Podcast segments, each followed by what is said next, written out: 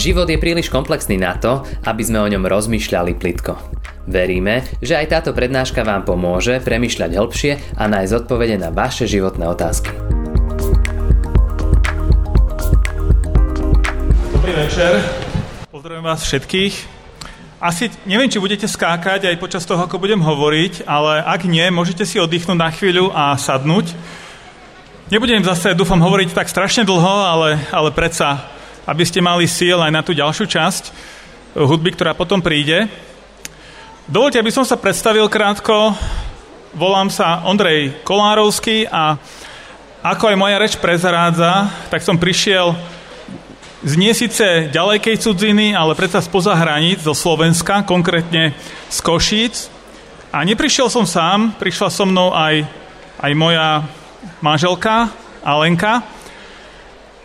A dnes a zajtra tu budem s vami, čomu sa teším a ďakujem za to pozvanie a za tú možnosť, ktorú som tu teraz dostal.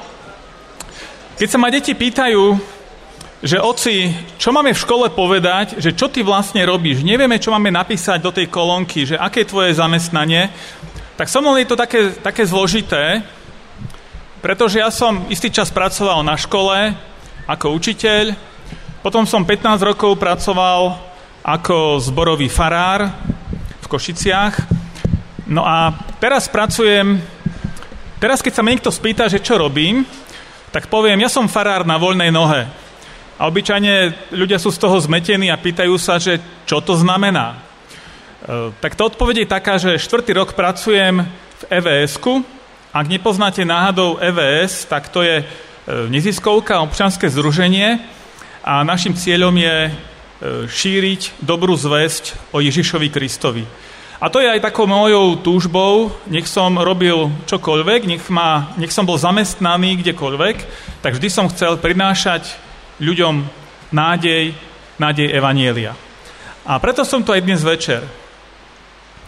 Keď som chodil ešte do školy, na základnú školu, chodil som aj na krúžok výtvarnej výchovy a jedného dňa, keď som prišiel na tú hodinu, tak nám učiteľ povedal, tak dnes budeme maľovať podľa hudby.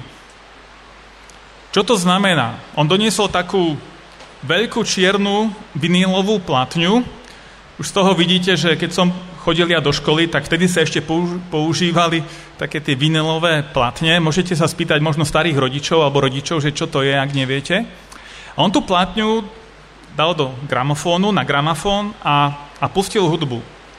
A pustil nám hudbu, ktorú som ja nikdy predtým nepočul a nepoznal.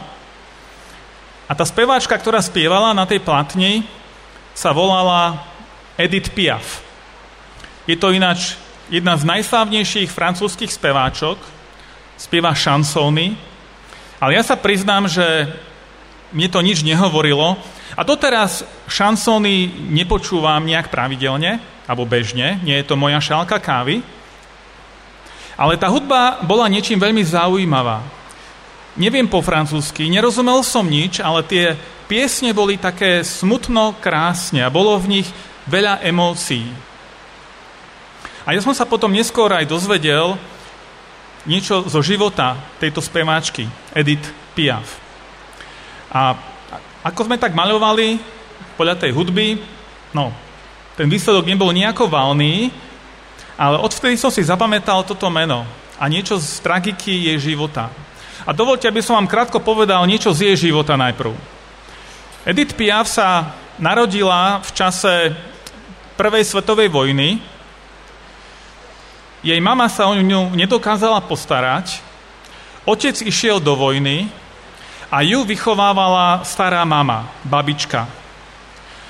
A tá jej babička mala také zvláštne zamestnanie. Ona bola šéfkou verejného domu, nevestinca. A teda malá Edith vyrastala ako malé dievčatko medzi prostitútkami, ktoré sa o ňu starali. Keď bola trochu staršia, keď mala asi 14 rokov, tak jej otec ju zobral na ulicu, lebo on sa živil ako pouličný akrobat a Edith s ním vystupovala a spievala. A tak sa postupne začala jej kariéra speváčky. Keď mala asi 17 rokov, tak otehotnela Narodila sa jej dcerka, ale podobne ako jej mama, ani Edith sa nedokázala o svoju dceru starať. Staral sa o ňu jej otec, ale keď mala tá jej dcerka asi dva roky, tak zomrela. A Edith už nikdy potom nemala žiadne ďalšie deti. Túžila po láske ako, ako každý z nás, ale nemala veľmi šťastie na lásku a na mužov. Jeden z mužov jej života bol pasák. Ďalší jej priateľ bol zavraždený. Ďalšia jej veľká láska neskôr v živote zahynul pri nehode. Mala, v jej živote sa objavilo viacero mužov, ale často ten ich spoločný život bol viac tragický ako radostný. Počas druhej svetovej vojny sa Edith stala už veľmi známou speváčkou vo Francúzsku. A po vojne sa stalo slávnou aj po celom svete, dokonca aj v Spojených štátoch amerických. A ja teda nebudem spievať žiadnu z jej piesní, ale aj keď to nemusí byť vaša šálka kávy, doporučujem vám si to aspoň vypočuť, aby ste, aby ste to poznali. Patrí to možno k takému všeobecnému rozhľadu. A ona v tých svojich piesňach často spievala aj niečo z tej tragiky svojho vlastného života. A preto sú naozaj tie piesne plné emócie a, a sú silné. A jedna z jej piesní, ktorá ju veľmi preslávila, sa volá, ja si to skúsim vysloviť, Non je ne regrette rien, a to znamená to, neviem, či som to dobre vyslovil, ale znamená to asi toľko, že nie, ja nič neľutujem. Nie, ja nič neľutujem.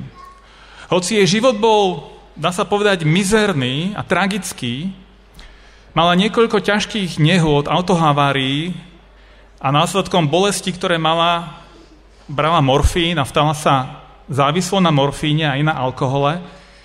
A vlastne zomrela pomerne mladá, keď mala 47 rokov, určite predčasne. Hoci jej život bol teda plný tragédie, Preslavila ju pieseň, že nie, ja nič neľutujem. A, a tento názov piesne postupne sa vžil v popkultúre a d- aj dnes môžete vidieť ľudí, ktorí si dávajú vytetovať na svoje telo také dve slova, že no regrets, po anglicky, no regrets, nič neľutujem, nemám žiadne výčitky svedomia, som v pohode so životom, ako ho žijem, ja si ho užívam naplno, nič neľutujem. Ale ako skončila Edith Piaf? Viete, čo povedala na smrteľnej posteli, keď zomrela, zomierala v bolestiach e, na rakovinu? Myslíte, že vtedy v tej posteli spievala tú svoju pieseň, že nie, ja nič neľutujem? Nie. Máme zachované svedectvá toho, čo povedala. A ona povedala, za každú prekliatú vec, ktorú v tomto živote urobíš, musíš zaplatiť. Za každú prekliatú vec v tomto živote, ktorú urobíš, musíš zaplatiť. Takto končila svoj život. Jedna vec bolo to heslo, tá pieseň, ktorá ju preslavila, nie, ja nič nedutujem, ale na konci života prišla k poznaniu, že každý z nás musí zaplatiť za svoje rozhodnutia. Aj za tie zlé rozhodnutia, za tie hlúpe rozhodnutia, za veci, ktoré sme urobili zlé, alebo za veci, ktoré mohli byť dobré, ale my sme ich neurobili.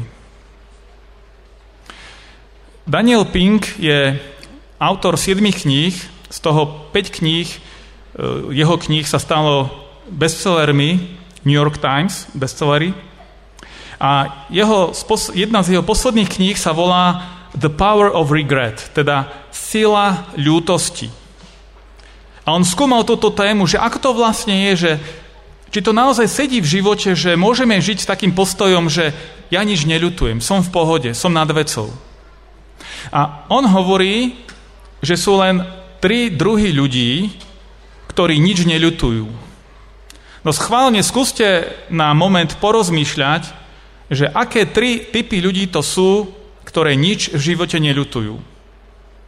A on hovorí, sú to malé deti, tak okolo 5 rokov. Potom sú to ľudia, ktorí majú nejaké vážne poškodenie mozgu. A tretia skupina to sú sociopati. Len títo ľudia nič neľutujú. To, že v živote prežívame ľutosť, že si uvedomujeme tie pokazené veci vo svojom živote, to je všeobecná a bežná skúsenosť nás ľudí. A otázka je, čo s tým vieme urobiť. A Daniel Pink, myslím, že on sám sa nepovažuje za nejak veriaceho človeka, ale on hovorí, že naša sekulárna kultúra, svet, v ktorom žijeme, svet bez Boha, nám nedáva dostatočné nástroje, ako sa s týmto vysporiadať. My sme nutení svojim okolím, aj kultúrou, v ktorej žijeme, sa tváriť, že sme v pohode že si užívame život a nie je žiaden problém. Ale v skutočnosti každý nás, z nás vie a máme nejaké veci, ktoré ľutujeme a keby sme mali tú možnosť vrátiť čas späť, tak by sme to radi urobili. Keby si mal ty takú možnosť vrátiť sa v čase späť, neboli by veci, ktoré by si rád urobil inak, alebo inak sa rozhodol? A Áno, sú malé veci, z ktorých sa môžeme poučiť a je dobré, ak sa poučíme a neopakujeme svoje chyby.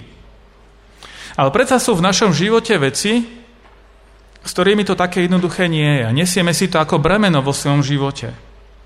A môžeme sa tváriť, že nie, ja nič nedutujem,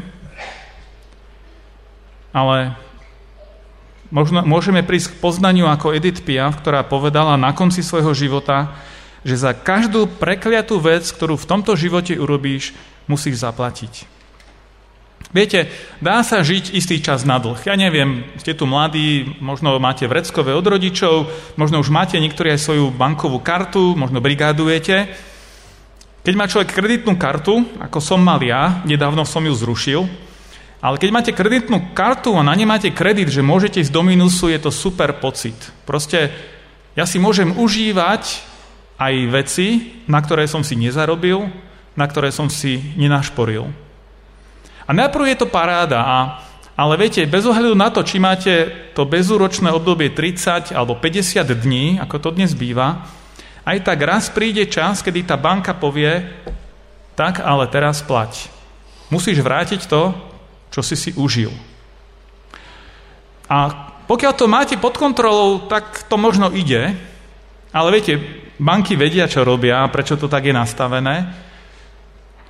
Pre mnohých ľudí to, čo na začiatku vyzerá ako skvelá možnosť, že ja si môžem užívať, to sa môže stať nočnou morou. Pretože zrazu sa ocitíme v špirále, z ktorej sa nevieme dostať von. Zadlžujeme sa a je to stále horšie a horšie. Za každú prekletú vec, ktorú v tomto živote urobíš, raz budeš musieť zaplatiť. A to sa týka nielen financií, to sa týka nášho života vo všeobecnosti. Všetkých našich rozhodnutí, všetkých našich krokov. A otázka je, ako mám zaplatiť? A z čoho? Predstavte si, že niekto má dlh. Zaplatili by ste dlh za hazardného hráča? Požičali by ste peniaze niekomu, ktorý premrhal celý svoj majetok? Mal som možnosť takých ľudí vo svojom živote spoznať v tej pastorálnej starostlivosti. Kto by bol ochotný toto spraviť? Bude len hlupák, alebo niekto, komu na tom človeku veľmi záleží. Za každú prekliatú vec, ktorú v tomto živote urobíš, raz budeš musieť zaplatiť. Ale mám aj dobrú správu bez ohľadu na to, aké rozhodnutie si kedy spravil, je tu niekto, kto za teba zaplatil tvoj dlh. Ten morálny dlh, ktorý máš voči Bohu, bol už splatený. Ježišom Kristom. A poštol Pavel, ja to chcem odcitovať z Biblie, v liste do mesta Kolosis v druhej kapitole napísal tieto slova. Kvôli svojim hriechom ste boli duchovne mŕtvi a ovládali vás vaše hriešne túžby. Ale potom vám Boh daroval život. Život, ktorý bol v Kristovi, lebo vám odpustil všetky viny. a zničil dlžobný úpis, teda ten dlh, ktorý svedčil proti vám. Ten úpis dal pribiť na kríž a tým ho raz navždy vymazal. Tvoj dlh zaplatil Ježiš Kristus. Keď som bol študentom, mám takú jednu zaujímavú skúsenosť. Bol som v zahraničí, e, bolo to v 90. rokoch, cestoval som vlakom do ďalekej cudziny a stala sa taká vec, že som nemal kúpený lístok na cestu späť, alebo len na časť tej cesty. A proste zistil som, že vlak, že lístok na vlak, na ktorý som sa potreboval dostať, stojí oveľa viac, ako som ja mal peňazí. A bol som bezradný v tej cudzine sám, že, že, že čo s tým spraviť. A stalo sa, že som v tom meste stretol človeka, ktorý mi ten lístok kúpil. Mňa to nestalo ani cent, ani korunu, ani euro. Človek, ktorý zaplatil pre mňa lístok domov. A viete si predstaviť, ako sa tá moja bezradnosť, zúfalstvo zmenila na radosť, že hurá, ja sa dostanem domov. Ako si kúpiš ty ten lístok domov, do toho väčšného domova? Možno si niekto myslí, tak ja som v pohode, ja to nejak dám. Alebo ja to, ja to proste, ja si na to zarobím. Pravdou je, že si dlžníkom Boha a ten dlh sa prehlbuje každým jedným dňom. A že nemáme na to, aby sme si ten lístok sami zaplatili. Na konci života každý z nás musí zaplatiť za každú prekretú vec, ktorú sme v živote urobili. Ale Boh nás stvoril pre nebeský domov a otvoril nám cestu skrze Pána Ježiša Krista, aby sme tam mohli prísť. On zaplatil ten dlh za teba. Edith Piaf spievala Ja nič neľutujem, Pán Ježiš neľutoval zaplatiť tvoj dlh za teba. On ľutoval viac teba ako seba. A bol ochotný to zaplatiť za teba, za mňa, za nás. A my už nemusíme žiť pod prekliatím, nemusíme žiť v strachu, ako ten dlh zaplatíme. Na záver mám nejaké otázky, aby si premýšľal. Tá prvá otázka je, či sú veci v tvojom živote, ktoré ľutuješ. Sú veci v tvojom živote, ktoré ľutuješ? Ak áno, čo s tým spravíš? Kto za to zaplatí? A tretia otázka, necháš za to zaplatiť Ježiša? Aký je tvoj vzťah s ním? Ja verím, že nielen tento večer, ale tieto dni, ktoré sú tu pred nami, ti môžu dať odpovede na tieto otázky. A ja ti prajem, aby sa tak stalo. Buďte požehnaní. Amen. Ďakujeme, že ste si túto prednášku vypočuli do konca. Modlíme sa, aby ste boli inšpirovaní a povzbudení. Ak máte nejaké otázky, napíšte nám správu na Facebooku, Instagrame alebo hoci aj e-mail. Projekt Chcem viac už viac ako 10 rokov podporujú ľudia z celého Slovenska. Pridajte sa k ním. Aj vďaka vašim darom a modlitbám môžeme prinášať každý týždeň dobrú správu, povzbudenie a inšpiráciu tisíckam ľudí nielen na Slovensku. Ďakujeme.